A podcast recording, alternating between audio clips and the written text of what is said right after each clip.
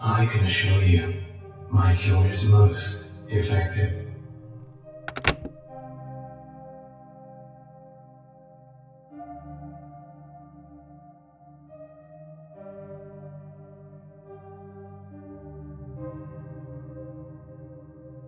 با قطعیت میشه گفت که بیماری تاون یکی از بدترین و کشنده ترین بحران های تاریخ بشریت بوده. جدا از تاثیرات اقتصادی و سیاسیش گفته میشه که تاون چیزی در حدود 200 میلیون کشته بر جای گذاشته. در اون زمان شهرهایی که تاون زده بودن افرادی رو تحت عنوان دکتر تاون استخدام می‌کردن. این دکترها که البته اکثریتشون هیچ بویی از پزشکی و علم نبرده بودن تقریبا اکثر وقتشون به سرشماری کشته شده ها و افراد مبتلا میگذشت اما نکته جالب و مشترک بین همه این دکترها لباس خاصی بود که میپوشیدن یه اوورکوت مشکی و یک ماسک که شبیه صورت پرنده طراحی شده بود.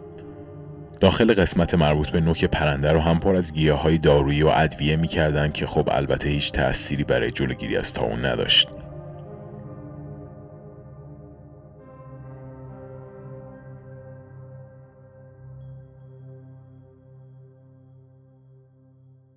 SCP-049 یکی از مرموزترین و سوال برانگیزترین SCP است. طبق گزارش ها اولین بار در فرانسه گزارش مفقودی چند نفر رو به پلیس محلی میدن.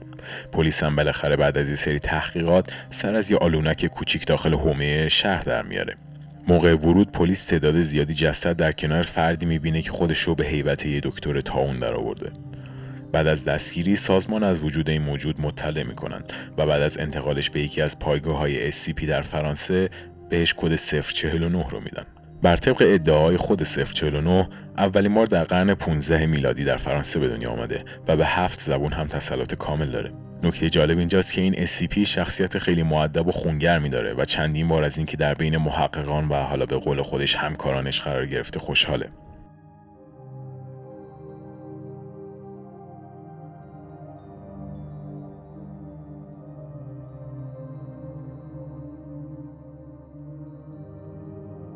اینطور که از صحبت ها و نتیجه گیری های محققان سازمان برمیاد صرف 49 و وسواس خیلی خاصی رو پیدا کردن یه درمان برای به قول خودش آفت داره.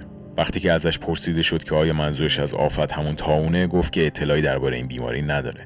اما چیزی که 049 رو جالب و البته خطرناک می‌کنه اینه که در صورت تماس فیزیکی با هر بافت زنده ای اون بافت بلافاصله میمیره. وقتی که 049 وجود آفت رو در یه نفر تشخیص بده بلافاصله اون رو می‌کشه و شروع می‌کنه به کالبد شکافی و تحقیق روی جسدش. این تحقیقات از درآوردن اعضای مختلف بدن تا تزریق داروهای مختلف به جسد شامل میشه.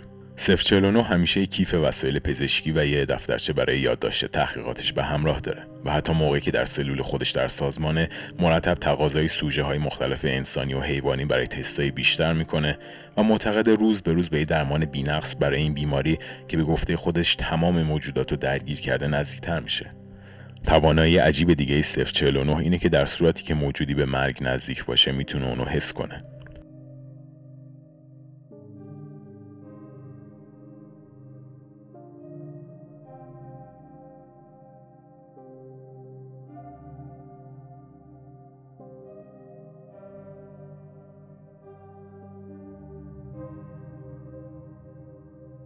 اما این آفتی که 049 ازش صحبت می‌کنه چیه؟ تا اونجایی که در گزارشات اومده جواب دقیقی برای این سوال نیست. اما یکی از حدسیاتی که در این مورد وجود داره مرگه. اما وقتی این سوال رو ازش می‌پرسن 049 در جواب میگه که هدف من ورای مرگ و زندگیه. و وقتی ازش درباره افرادی که کشته سوال میشه در پاسخ میگه که این افراد الان پاکیزه هستن و دیگه نمی‌تونن آفت رو پخش کنن.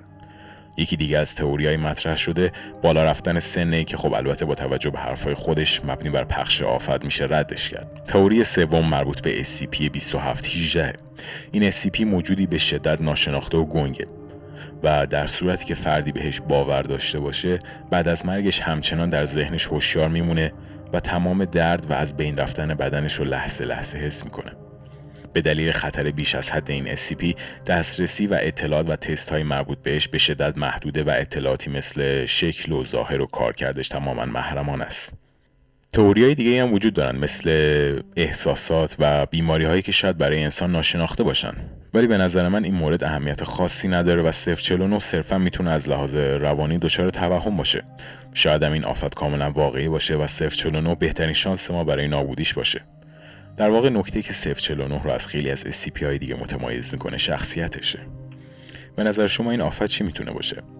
در صورتی که از این پادکست و این مجموعه داستان لذت بردید حتما ما رو به دوستانتون معرفی کنید.